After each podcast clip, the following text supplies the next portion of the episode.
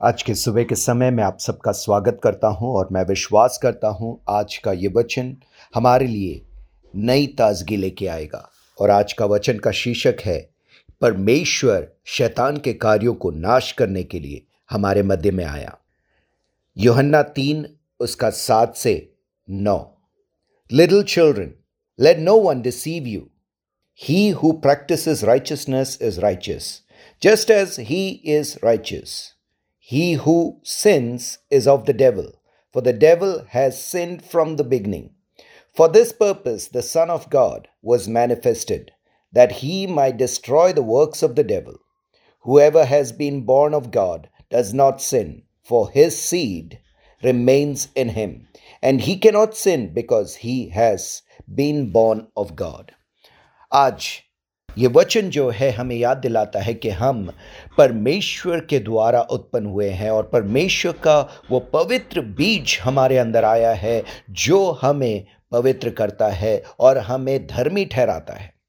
क्योंकि परमेश्वर धर्मी है, वो पवित्र है और उसकी आत्मा हमारे द्वारा कार्य कर रहा है। इसीलिए आज अगर हम अपने पुराने जीवन में आज भी जी रहे हैं और अगर निरंतर पाप में चल रहे हैं तो ऐसे लोगों के लिए वचन कहता है कि हम जो है अभी तक परमेश्वर को नहीं जाने हैं और शैतान के ओर से ही हम कार्य कर रहे हैं, क्योंकि शैतान लगातार शुरुआत से पाप करता हुआ आया है।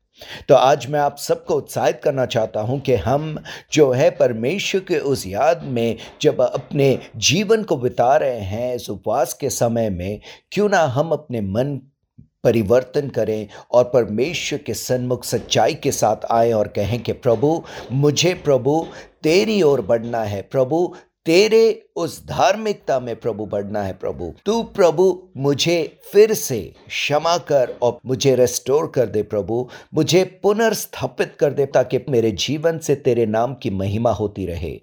क्योंकि प्रभु, जब तूने मुझे उस उद्धार में लेके आया प्रभु, तूने मेरे अंदर वो बीज बोया है। वो संतान होने का बीज प्रभु, कि मैं तेरे लिए जी सकूँ। इसलिए प्रभु, वो बीज प्रभु मेरे अंदर उत्पन्न होने पाए और प्रभु, मैं ऐसा एक वृक्ष बनूं जो हर समय फल लेके आए। तेरे नाम के लिए प्रभु, तेरी महिमा के लिए प्रभु। क्यों ना आज हम सब ये कमिटमेंट करें और परमेश्वर के पीछे हो ले, क्योंकि परमेश्वर ने हम सबको उस विश्वास योग्यता में निरंतर चलने के लिए बुलाया है। आइए हम प्रार्थना करें।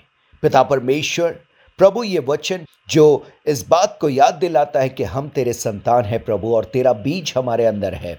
इसलिए प्रभु, हम पाप कर ही नहीं सकते हैं क्योंकि प्रभु, तूने हमें पाप करने के लिए नहीं चुना है प्रभु। हमें पाप करने के लिए नहीं बचाया, वरन प्रभु, तेरे उस धार्मिकता में होके चलने के लिए बुलाया है प्रभु।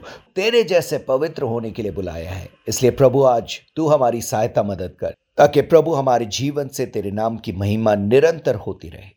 यीशु के नाम से प्रार्थना मांगते हैं। आमेन। God bless you